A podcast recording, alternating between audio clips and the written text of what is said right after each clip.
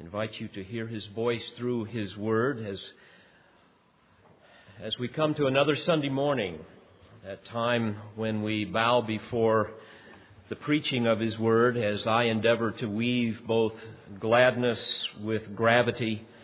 It's great gladness for those of us that know and love Christ. We think of heaven. We think of the glory of Christ, the glory of God in the face of Christ, and yet it's a time of great gravity because the opposite of heaven is hell. And literally, as I come before you, I never forget that the destiny of the souls of sinners literally hangs in the balance. But this morning we come once again to the Word of God as we go verse by verse through the Gospel of Matthew. We're in Matthew chapter 22 this morning, verses 23 through 33, as we understand more about resurrection glory. May I remind you before we look at the text of a few things and prepare your heart as we get ready to really unpack this text and apply it to our life. This would be Wednesday of the Passion Week before Jesus is crucified, a day after driving the merchants from the temple. And Jesus has successfully humiliated the Pharisees and the Herodians as they have desperately tried to trap him, to try to ensnare him so that Rome would perceive him as an insurrectionist, or perhaps get him to say something that would turn the multitude against him. So, where the Pharisees and the Herodians have failed, now the Sadducees decide to take up their opportunity, to take their shot, if you will. And in this text, we witness once again the machinations of religious fools Religious people that are blinded by unbelief, people that are consumed with pride, and like so many religious experts and religious scholars today, they are literally too ignorant to know that they're ignorant. But also today, we're going to learn about what happens to us when we die. For many of you, this will be review. Maybe for some of you, it will be new. But whenever I think about it, it stirs my heart with great joy. And again, before we look at the text, may I get you to think with me a little bit? You know, there are many theories out there about life after death. Most people, I don't know if it's most people, but certainly many people believe that we just cease to exist. We just no longer are alive and we just die out, literally, forever. But you know, most of the ancient cultures believed in an afterlife. The ancient uh, Egyptians believed that there was an afterlife. You can look in the tombs of the ancient pharaohs and you will find that they had various items buried with them to help them cross over into the next life.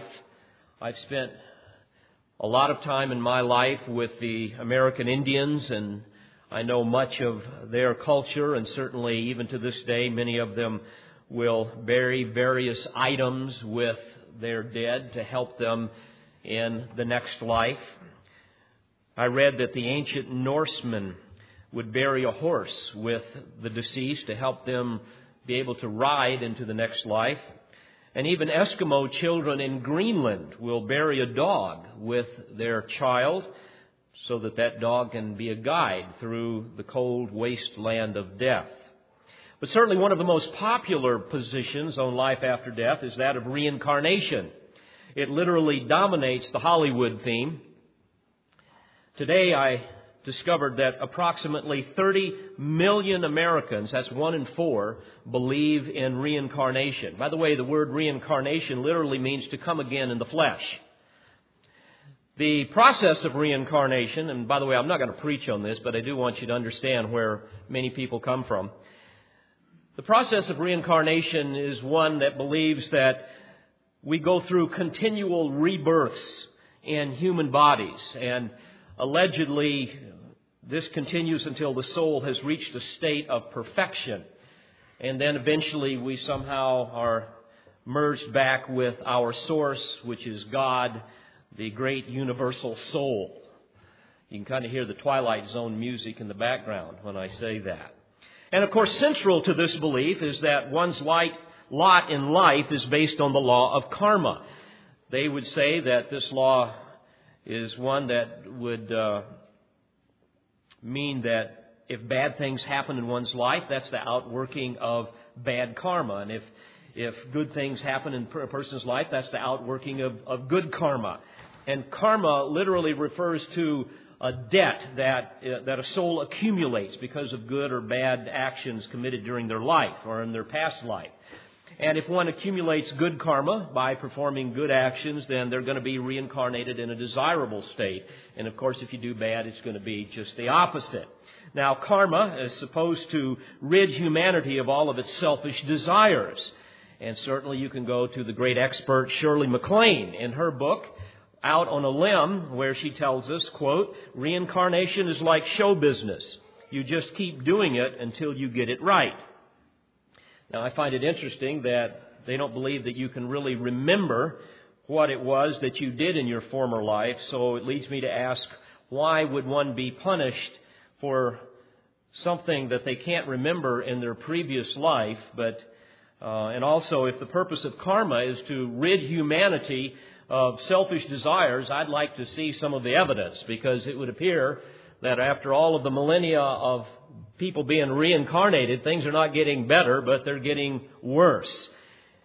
Well, be that as it may, if you think of reincarnation, especially even in India, the birthplace of reincarnation, it's hard for me to understand the widespread poverty and starvation and disease and horrible suffering and so on if any of this is true. Well, this belief, I believe, is as absurd as it is false. But we would also ask, what about the Jews? What about the ancient Jews in the Bible? Did they believe in life after death? Did they believe in a resurrection? And the answer is absolutely. In Hebrews 11, in verse 10, we are reminded that Abraham looked forward to the city which has foundations, whose builder and maker is God. And in verse 19, it says that he considered that God was able to raise men even from the dead. And you know, even before Abraham, Job said in Job 19 verse 25, I know that my Redeemer lives and at the last he will take his stand on the earth.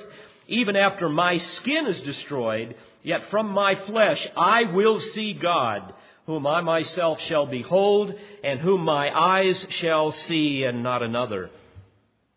Even David, the psalmist, tells us in Psalm 16, beginning in verse 9, Therefore my heart is glad, he said, and my glory rejoices. My flesh also will dwell securely, for thou wilt not abandon my soul to Sheol, neither wilt thou allow thy Holy One to undergo, undergo decay. And in chapter 49, verse 15 of the Psalms, we read, But God will redeem my soul from the power of Sheol, for he will receive me. Even the prophet Hosea in Hosea 6, verses 1 and 2, described how that we will live before him someday. And the prophet Daniel in Daniel 12 and verse 2 made it abundantly clear when he said that many of those who sleep in the dust of the ground will awake. These to everlasting life, but the others to disgrace and everlasting contempt. So indeed there will be a resurrection of both the righteous as well as the wicked. Even Ezekiel alluded to the same thing in his visions of vision of the dry bones in Ezekiel 37. So the ancient worshippers of the true God believed in a bodily resurrection. And dear friends, this is a life-giving hope that has sustained all saints throughout redemptive history. So, what does God have in store for those who are united to Him in faith in Christ? And today we want to take a little excursion into Scripture and learn about the resurrection of the just and the unjust, learn about our glorified bodies. When is this going to happen? What will our bodies be like? And some of those things. But first of all, we want to go to the text and look at this fascinating scene in the temple court. Let's read together here, beginning in verse 23. Matthew 22, verse 23. On that day, some Sadducees, who say there is no resurrection, came to him and questioned him, saying, Teacher, Moses said, If a man dies having no children, his brother, as next of kin, shall marry his wife, and raise up an offspring to his brother. Now there were seven brothers with us, and the first married and died, and having no offspring, left his wife to his brother. So also the second and the third down to the seventh. And last of all, the woman died. In the resurrection, therefore, whose wife of the seven shall she be? For they all had her. But Jesus answered and said to them, You are mistaken, not understanding the Scriptures or the power of God. For in the resurrection they neither marry nor are given in marriage, but are like angels in heaven. But regarding the resurrection of the dead, have you not read that which was spoken to you by God, saying, I am the God of Abraham and the God of Isaac and the God of Jacob? He is not the God of the dead, but of the living. And when the multitudes heard this, they were astonished at his teachings. Now, friends, let me give you a little background on the Sadducees. Remember now, there was great animosity between the Pharisees and the Sadducees, but like all religionists that hate the truth, they will always be galvanized together against the truth. And the Sadducees were certainly no different, nor are the Pharisees when it comes to hating the truth. The Sadducees were the wealthy aristocrats of the Jews. They were the aristocratic elite of Judaism. In reading about them, I discovered that they were considered to be loud and crude in mannerism. They maintained a condescending attitude towards those that they would perceive to be their subordinates, those that they considered inferior to them. My, isn't that a surprise? If you've ever been around people that consider themselves the aristocratic elite, you will experience that very thing. They trace their name back to Solomon's priest, Zadok, who came, who became the father of the Jerusalem priesthood. And believing that the priesthood therefore should be inherited, the Sadducees literally controlled the priesthood in the temple in Jerusalem. And like all false leaders, false teachers, false religionists, they were really in it for the power and for the money. They were, you might say, the temple mafia. They had a religious racket going on. They operated all the concessions. This is why, by the way, they were so mad at Jesus because the day before he had really stirred up a hornet's nest by running all the money changers out of the temple. So Jesus was seriously bad for business for the Sadducees. They literally had a legalized extortion racket going on where they would require worship, worshipers to buy sacrificial animals for them, and of course they charged an exorbitant rate, and they also overcharged them for exchanging money and so on. Now politically, they, the Sadducees were very pro-Roman. Naturally so, they supported the status quo that kept them in power. And very often you'll find false religion being very closely related to the political structure of the day. And even Rome used the Sadducees to control the people, not just religiously, but politically. They even gave the Sadducees the temple police and some limited authority. And by the way, most of the Jews hated them. Now, it's important for you to understand, too, that the Sadducees considered themselves to be strict interpreters literally literists of, I should say, literalists of the Pentateuch. In other words, they would interpret it literally, the Pentateuch being the first five books of the Old Testament. Now, of course, they didn't live up to the command that would say to love the Lord their God with all their heart, mind, soul, and strength, and love their neighbor as themselves, but everything else they pretty well held to. So they considered the remainder of the Old Testament little more than commentary on the Pentateuch. Now, it's really funny, and this is important for you to understand the context here, otherwise, this passage of Scripture will make little sense to you. The Sadducees thought that the Pharisees were liberal hypocrites because of all of the spiritual, shall we say, exegetical gymnastics that the Pharisees would use when it came to interpreting the law. Shall we say, reinterpreting the law to accommodate their own interests. And if you read the, the, the, the history of the Pharisees, you will see that in fact they would do that quite often.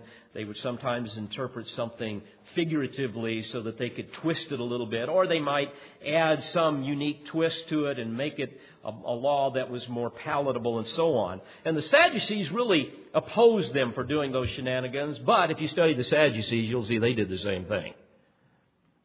So this is what was going on between them. But isn't it interesting that they come together now to attack Jesus? Now, regarding the resurrection, since Moses had no explicit teaching on life after death or on the resurrection, the Sadducees, believing solely in the five, the first five books of the Old Testament, rejected the whole notion entirely. There's no such thing as life after death. There's no resurrection and so on. So therefore, they denied all future rewards, all future punishments, believing that the soul just merely dies with the body. They also, by the way, denied the existence of, of the supernatural when it came to angels and demons. And of course, these doctrinal positions put them at odds with the Pharisees and the rest of the people, not that they really cared.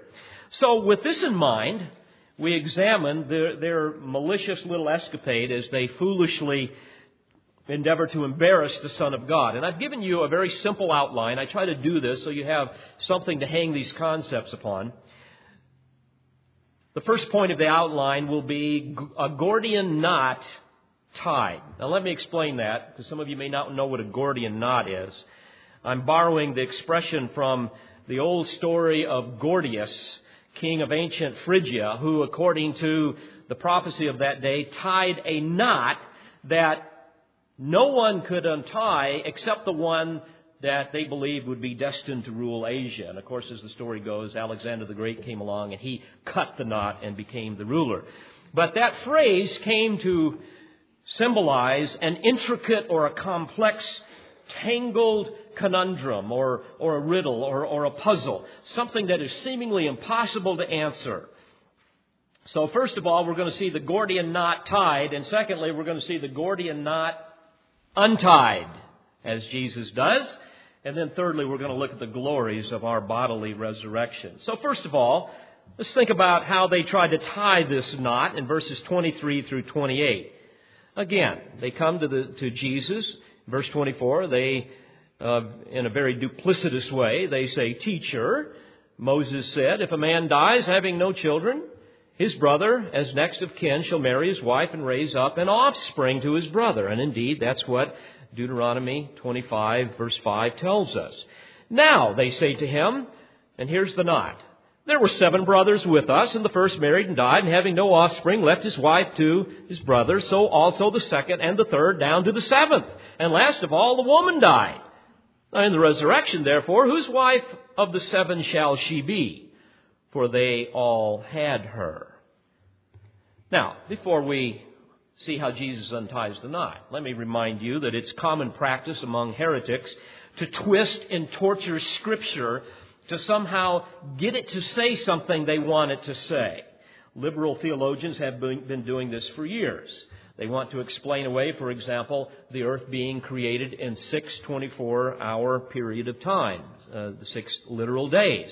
They explain away the worldwide flood. They do all kinds of uh, things like this. And we we see that they basically would say that the Bible is filled with myths. Well, this is the same type of mentality going on here with the Sadducees, to somehow take a text and twist it to their own advantage. And anyone who despises the truth because it doesn't fit their agenda or doesn't fit their culture will inevitably trifle with the truth. And this is what we see happen. In fact, I would submit to you that all religious heresies are birthed in the womb of some sinful bias. So people are desperate to come up with some theology, some doctrinal position that fits their personal agenda. We've seen this, for example, in the mystics. People that are slaves to their emotions rather than their mind like to come up with truth through subjective experience, through intuition. They're always feeling things rather than coming up with truth through rational principles of hermeneutics, the science and art of biblical interpretation. And we see the result of that, for example, in the charismatic and the Pentecostal movements, which is basically a wasteland of personal visions and personal miracles and revelations, everything from the bizarre to the ludicrous. I've seen this especially in the study of eschatology the study of the end times. People have some kind of a personal bias, some kind of an agenda, and so they look at the Scripture through that bias and they interpret the Scripture accordingly. For example, I've seen people that hate Jews. They're anti Semitic, so they want to come up with an eschatology that eliminates God's working with the Jews, that the church is now spiritual Israel, and so on. When I lived in California, I came across a lot of survivalists. You'll see that a lot more out west than you will here. And they were always captivated by the sensational, and they loved the, the post-tribulational type of, a, of an eschatology because they love to stockpile food and arm themselves, and they want to go through the tribulation so they can do all of this stuff. And so they prefer that particular interpretation of Scripture. Or people that are political activists or, or they're into social reform, they love dominion theology. They love the post-millennial position where basically we've got to elect enough, you know, Christians and the church is going to come along and basically um, renovate the world itself and then eventually hand this over to Christ the king. And so you have the same type of mentality even in our day. Well, the Sadducees certainly had their agenda, and that was to stay in power. Do whatever it takes to make the money, even if it means being a religious phony. Now, with such a philosophy of life, being that manipulative and that deceptive and that duplicitous, you certainly would not want to hold to a doctrine that believes in an afterlife. Because, my friends, if you want no accountability in this life, you certainly don't want any accountability in the next. So, they denied the resurrection. That way you can live for today with no worries after death. And this is the perfect theology for a worldly hedonist. This, by the way, is the playboy mentality of our day. So if you want no accountability in this life, just eliminate the next life and you've got it made. So this was their story and they were sticking to it. So they present this Gordian knot to Jesus, thinking it would only uh, not only vindicate their denial of future resurrection, but they were also in hopes that it would discredit Jesus. That somehow, after that question, he would just kind of shrug his shoulders and hold up his hands and shake his head and, and finally just kind of walk away in utter humiliation. Now, where on earth did they get this particular theological position? Well, knowing that Jesus respected Moses and respected the law, they appealed to Moses as the highest authority. We see that in verse 24. And verse 24 takes us back to Deuteronomy 25, verses 5 and 6, where there is a discussion there of what is called levirate marriages from the Latin levir, which means husband's brother. And in that text, if we were to go there, we would see that there is a provision that God gives us that basically says if a man dies childless, his unmarried brother is to take his widow, and marry her and hopefully bear a child and thus provide an heir, perpetuating the brother's name amongst the covenant people and so on. By the way, God even honored this prior to Moses. We see in Genesis 38 in the story, you might recall, of, of Judah's uh, wicked son Ur. Remember when the Lord killed him and Judah asked Onan, his brother, to uh, uh, the unmarried uh, brother, the unmarried his unmarried son, the brother-in-law, shall I say, to take his brother's place. And it's also interesting that this levirate law was also the motivating force that caused uh, Boaz to marry Ruth after her husband May, Mahlon had died. You read about that in, in Ruth 4.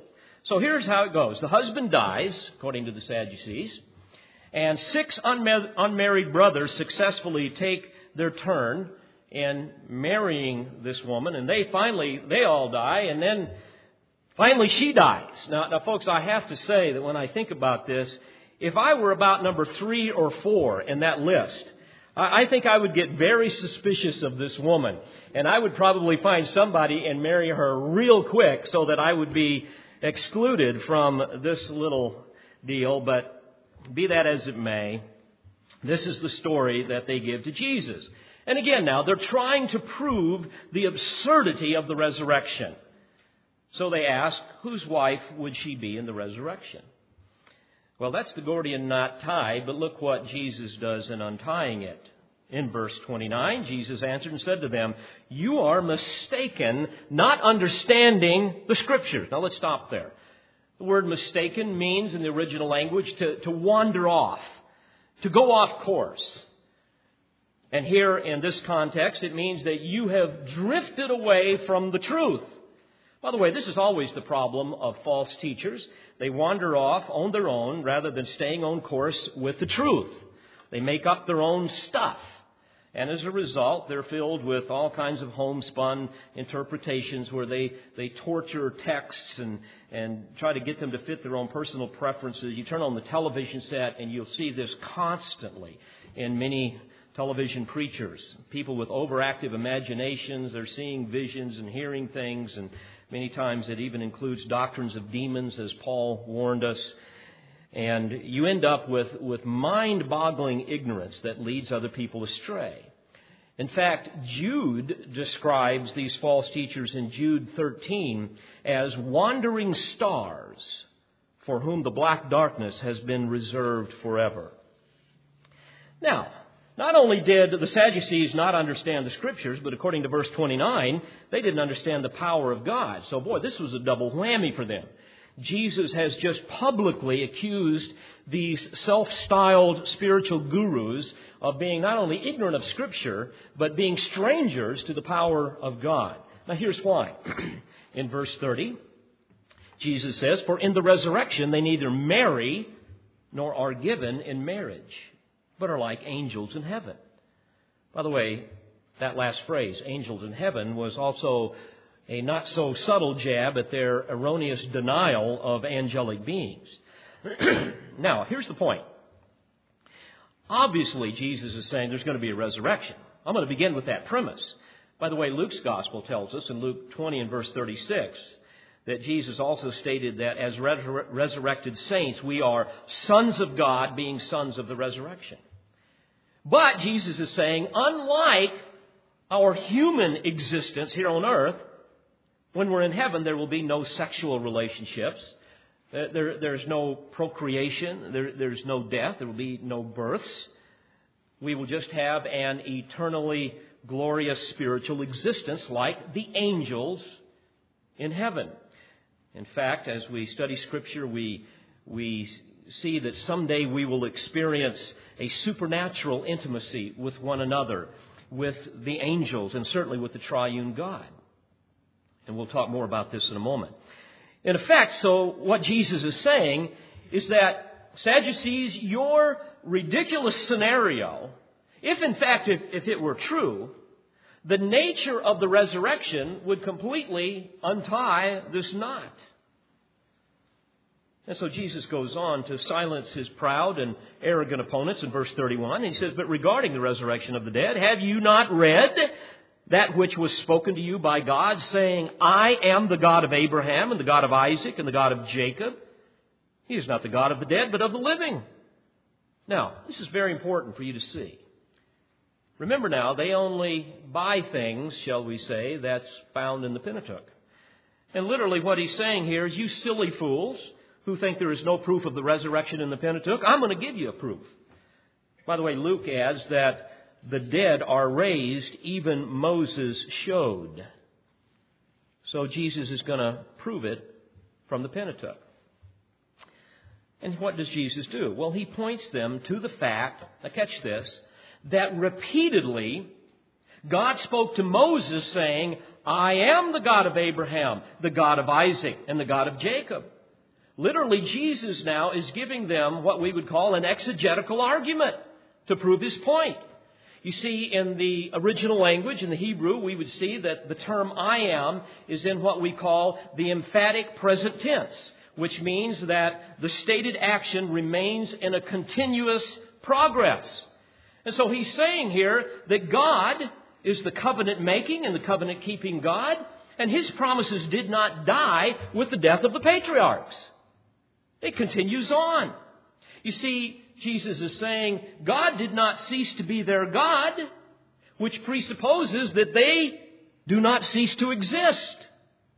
Because how could God still continue to be the great I am, the God of Abraham, the God of Isaac, the God of Jacob, if they no longer existed? That's the point. In fact, he is still intimately involved in their lives as he is intimately involved in the lives of all those who have gone on before us and whose souls are currently with the Lord. You see, their souls now abide with him in sinless perfection. Thus, verse 32, the end of it, he says, He is not the God of the, he, he is not the God of the dead, but of the living. Now, friends, think about this. Think of all the Old Testament saints who have died all the Old Testament saints. What a tragedy if when they died, they just no longer existed. They just disappeared. Think of this. All of their hopes of a promised blessing would then have been, would have been in vain. What a colossal and cruel hoax from a deceptive God to promise them all these things, but when they died and it didn't happen, oh, that's it. It's all over. But we know that's not true. So many passages of Scripture attest to that. In Hebrews 11, for example, beginning in verse 13, we read, All these died in faith without receiving the promises, but having seen them and having welcomed them from a distance and having confessed that they were strangers and exiles on the earth. Then it goes on to say they desire a better country, that is a heavenly one. Therefore God is not ashamed to be called their God, for he has prepared a city for them. Child of God, let this sink in. Again, our God is not the God of the dead, but of the living. Now, on yet another note, unfortunately, the Sadducees were like many people of today who would deny a bodily resurrection. Now, here's why. Not just because they didn't see it in the Pentateuch, but because common sense would tell you that it would be impossible for God to somehow reconstruct bodies that have been burned to ashes or have been devoured by wild animals or, or have decayed over thousands of years. Well, as Jesus is saying here, you're mistaken. Not only because you don't understand Scripture, but you don't understand the power of God. Now, friends, think of this. What a tragic denial of the power of God. The God of the Bible, who is the creator, the sustainer, and the consummator of all things. The God of the Bible, who, with a word, spoke all things into existence. Do you mean to tell me that you honestly think that he couldn't pull that off in resurrecting a body? You know, I have to laugh when we now understand DNA. I say we understand it. I understand basically what it is. I couldn't explain it to you like maybe some of you could. But we understand that certainly this is God's blueprint for every living thing. God created DNA. Now, let me put it to you in a bit of a facetious way, and I don't mean to be blasphemous in, in any way, but dear friends, do you really think that God didn't keep a copy of that on file? Do you really think that the one who created the DNA in the first place has now lost it forever and couldn't reconstruct that? Again, he is the omniscient, omnipotent creator. And that's what Jesus is saying. You don't understand the power of God. Well, of course they didn't. They didn't know God. They were strangers to God. They were religious externalists, hypocrites. Well, Jesus untied the Gordian knot of the Sadducees. In verse 33, we read that when the multitudes heard this, they were astonished at his teachings. By the way, you might wonder what other people said. Well, Luke 20 and verse 39 says that some of the scribes answered him and said, Teacher, you had spoken well. Well, what about the Sadducees? What did they say? Well, in verse 40 of Luke 30, Obviously, we see that they remain entrenched in their unbelief because, again, many heretics, most heretics, they, they, they don't care about the truth. And so in verse 40 of Luke 20 it says, They did not have courage to question him any longer about anything. Well, I can understand why. And again, this is typical of heretics. They refuse to hear the truth. They don't want to hear the truth, much less yield to it, because they are self willed and they're self-absorbed. By the way, this is why Paul said in Titus 3:10 that we are to reject a factious man. A, uh, literally, the word in the Greek means means a heretic. You have to re- reject a factious man after a first and second warning, knowing that such a man is perverted and is sinning, being self-condemned. You you don't dialogue with these people. You don't debate them. You reject them after you've warned them of the truth. Now, we cannot leave this fascinating text, this incredible scenario, without somehow casting off into the depths of what it means to be resurrected. So I want to talk to you for a few more minutes about the glories of our bodily resurrection. Now, first of all, may I remind you, uh, and by the way, I'm going to go through several passages of Scripture. We're going to look at 1 Corinthians 15 if you want to turn there. But while you're turning there, uh, even though we're not going to go in great depths in these texts, I, I want to give you several passages that I think are helpful. But as you think about it, remember in Romans 8, and we studied this not too long ago, in verses 23 and following in particular, we read that even we ourselves, as Christians, having the first fruits of the Spirit, even we ourselves groan within ourselves, waiting eagerly for our adoption as sons. The redemption of our what? Of our body. For in hope we have been saved. You remember in that text in Romans 8, it speaks about how God has, has subjected all of his creation to futility. He has cursed his creation, which is always a reminder of sin and the, and the catastrophic consequences of sin. And you see how all of that is played out in the second law of thermodynamics, where we see that all matter and all energy is, is, is is, a, is subject to entropy. Everything is, is going downward, spiraling downward to degradation and disintegration and so on.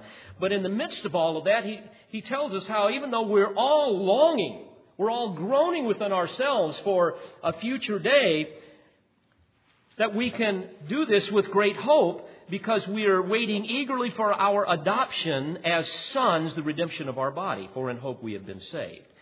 So our redemption, dear friends, includes more than just the salvation of our souls or our spirits. The two words are used interchangeably throughout Scripture. But also it includes our bodies.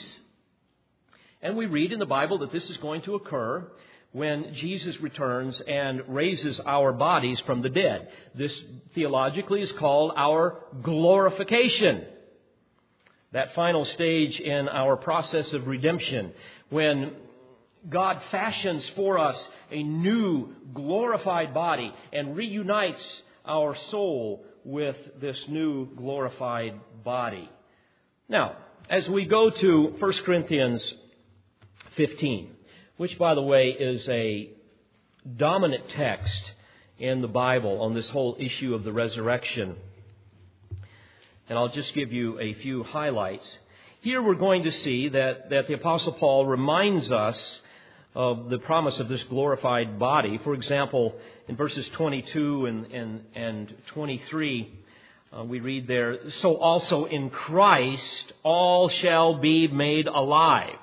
Underscore that. Also in Christ all of us shall be made alive, but each in his own order. Christ the first fruits, after that, those who are Christ at his coming. Now, what we have here is a harvest analogy. Christ is the first fruit of the resurrection harvest, and you might say that his resurrection guarantees ours. Likewise, we will be given a glorified body, like unto his body. Think of it this way Jesus' resurrected body was the prototype of our resurrected body. In verse 49 of 1 Corinthians 15, we read, And just as we have borne the image of the earthy, we shall also bear the image of the heavenly. In fact, 1 John 3 and verse 2 says that when he appears, we shall what?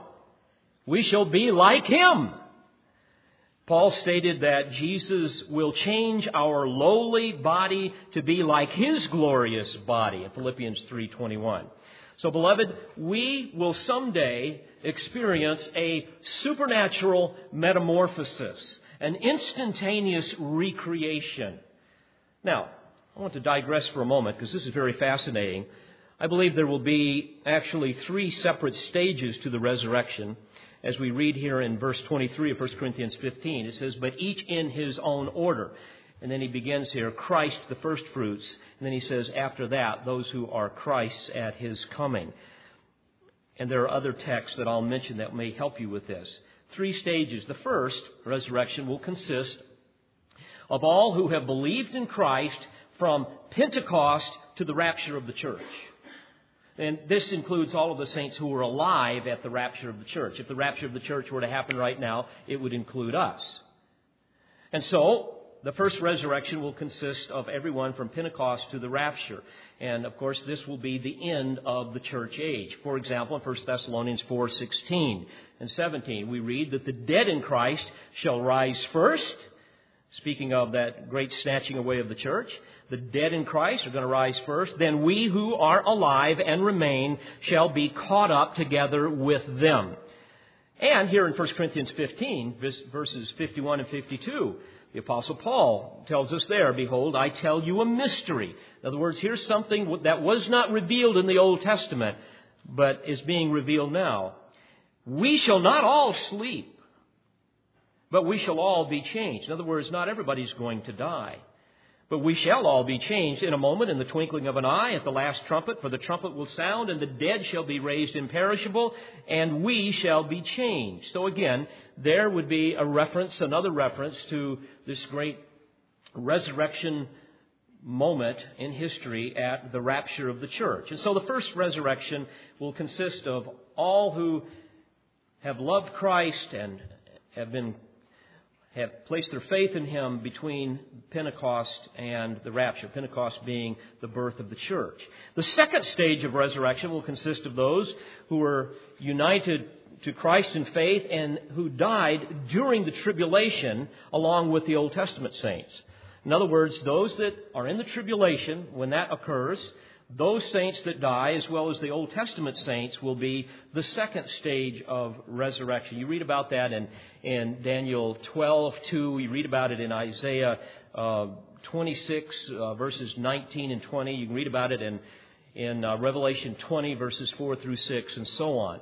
And then I believe there's also a third stage that will consist of those who die during the millennial reign of Christ. Um, and those people will, I believe, receive their glorified body instantaneously. I believe various texts of Scripture imply this. By the way, on a tragic note, there is also a resurrection for all of those who die without, without Christ. And here, I want to say very soberly to those of you who may not know Christ as Savior, those of you that have never placed your faith in Christ, what I'm about to say will be your eternal destiny unless you repent. The Apostle Paul tells us in Acts 24, verse 15, that there will be a resurrection of both the just and the unjust. This will occur, according to Revelation 20, verses 11 through 15, at the end of the millennial kingdom, at the great white throne judgment, and at that point, all of those people who have rejected Christ will be eternally suited for the torment that they must endure as they are cast into the lake of fire. Now, back to the issue of our glorified bodies in the resurrection in 1 Corinthians 15. What we see if we study this text is Paul contrasts the enormous differences in how God created various bodies for unique forms of existence and how the Holy Spirit then is going to give us a unique resurrected body suited for heaven. And in verses 42 through 44, again, we, we read about uh, this, what's going to happen in the resurrection of the dead. Notice he says, It is sown a perishable body, but it is raised an imperishable body.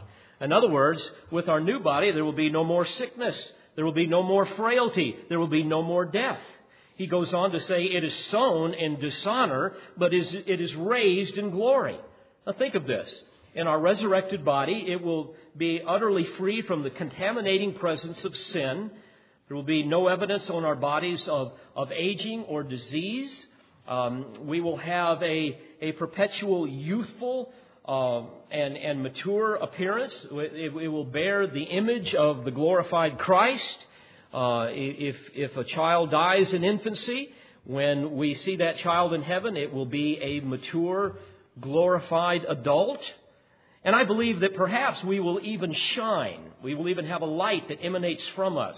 That there will be a radiance that will emanate from our bodies, a supernatural glow. It's interesting, Paul says that we're raised in glory, and we know throughout the New Testament the term glory, and even in the Old Testament, was very often a reference to the Shekinah, that ineffable, dazzling, brilliant light of the glory of God that emanated from His body. Remember at the Transfiguration, what did Christ do? He peeled back some of His flesh, and the light shone forth, and, and it absolutely terrified Peter, James, and John. And so I think of the, the text in, in Matthew 13:43, where Jesus says, "The righteous will shine like the sun in the kingdom of their Father." I think of Daniel's vision in Daniel 12:3, where we read, "And those who are wise shall shine like the brightness of the firmament, and those who turn many to righteousness like the stars forever and ever." And I even think of uh, Exodus 34. Remember when Moses came back down off of the mountain? that, that, that his body, especially his face, continued to, to glow, to emanate the Shekinah glory of God in whom, whose presence he was just previously in. And so I, I believe that very well we could radiate that type of light. Back to 1 Corinthians 15, verse 43, it says that, that we are sown in weakness, but our body is raised in power. In other words, in the glorified body, we won't have to deal with temptation anymore. Can you believe that? Sin will no longer be a factor, praise God. Verse 44, it is sown a natural body, but it is raised a spiritual body. If there is a natural body, there is also a spiritual body. In other words, friends, we will no longer be shackled to the limits of time and space. We will be suited uh, perfectly to worship and to serve God. What an amazing thought. Um, often people will ask well, will we be able to recognize one another when we're in heaven? Well, of course we will. Wouldn't that be terrible if you got up there and say, you know, excuse me, my, my name is Dave. What, what's your name? Oh, you were with me. You were at Calvary. By I, I, you know, it's good to meet you. Of course, it's not going to be that way. And Scripture indicates that our resurrected bodies will have much of the same characteristics as our current body. You know, you see this. Uh, I've never seen it, but I've, I've seen the advertisements. I think it's called Extreme Makeover. I mean, folks, this is an extreme makeover here. This is a supernatural makeover. In Romans 8:11, we read that he who raised Christ Jesus from the dead will give life to your mortal bodies. All right? He's going to give life to these mortal bodies also through his spirit which dwells in you. And back to 1 Corinthians 15, and beginning in verse 37, we have again this farming analogy.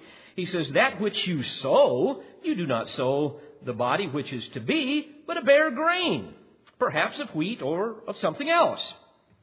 But God gives it a body just as He wished, and to each of the seeds a body of its own. So, in other words, he's saying there, there is a vast difference between that which is sown versus that which comes forth from the ground. Nevertheless, there is continuity and similarity with respect to the matter of the seed and the plant that comes from the seed. And there, there too, this will happen with us. And beloved, again, think of this. Our DNA seed will somehow blossom forth in the eternal perfection of divine holiness and glory. These old wrinkled bodies, uh, the, these arthritic bones, uh, will be gone forever. Uh, we won't need glasses. We won't need hearing aids. We won't need crutches. Um, you know what? As I think about it, we won't need toothbrushes. We won't even need toilets. There's no decay. I mean, it's going to be an incredible, incredible place. And again, with respect to recognition, you know, people recognized Christ after his glorified body, after he was resurrected. Now, it's interesting, by the way, they didn't at first. They had to kind of look at him if you study the text. Certainly, before he died, he bore the results of aging. He was a man of sorrows, acquainted with grief. You know what that's like. We're all, at some level, men and women of sorrows, acquainted with grief. Nothing like the Savior. But look what it does to the body. And now all of a sudden, Jesus has this, has all of his, his, his, his glorified body, and now it's restored to, to eternal perfection, to glorious perfection. He's now in his full strength. By the way, it's interesting too, in Luke 9, at the Mount of Transfiguration, Peter, James, and John recognized Elijah and Moses. Do you think they had ever seen a picture of Elijah and Moses? Of course not. But they knew who he was. God gave them that wisdom at that moment. In fact, in Matthew 27, when Jesus died, we read that the tombs also were opened and many bodies of the saints who had fallen asleep were raised. And coming out of the tombs after his resurrection, they went into the holy city and appeared to many. Well, obviously, this presupposes that people could recognize them. And so, friends, this will be a glorious, glorious day when we will be able to come up to, to Noah or to Jonah or to any other saint in history and be able to speak with them as if we had known them all of our life. And they will recognize us as we will recognize them. By the way, folks, this makes all of the suffering of this life pale into insignificance, doesn't it? when you start thinking about this? Don't you long for that day? Well, I do.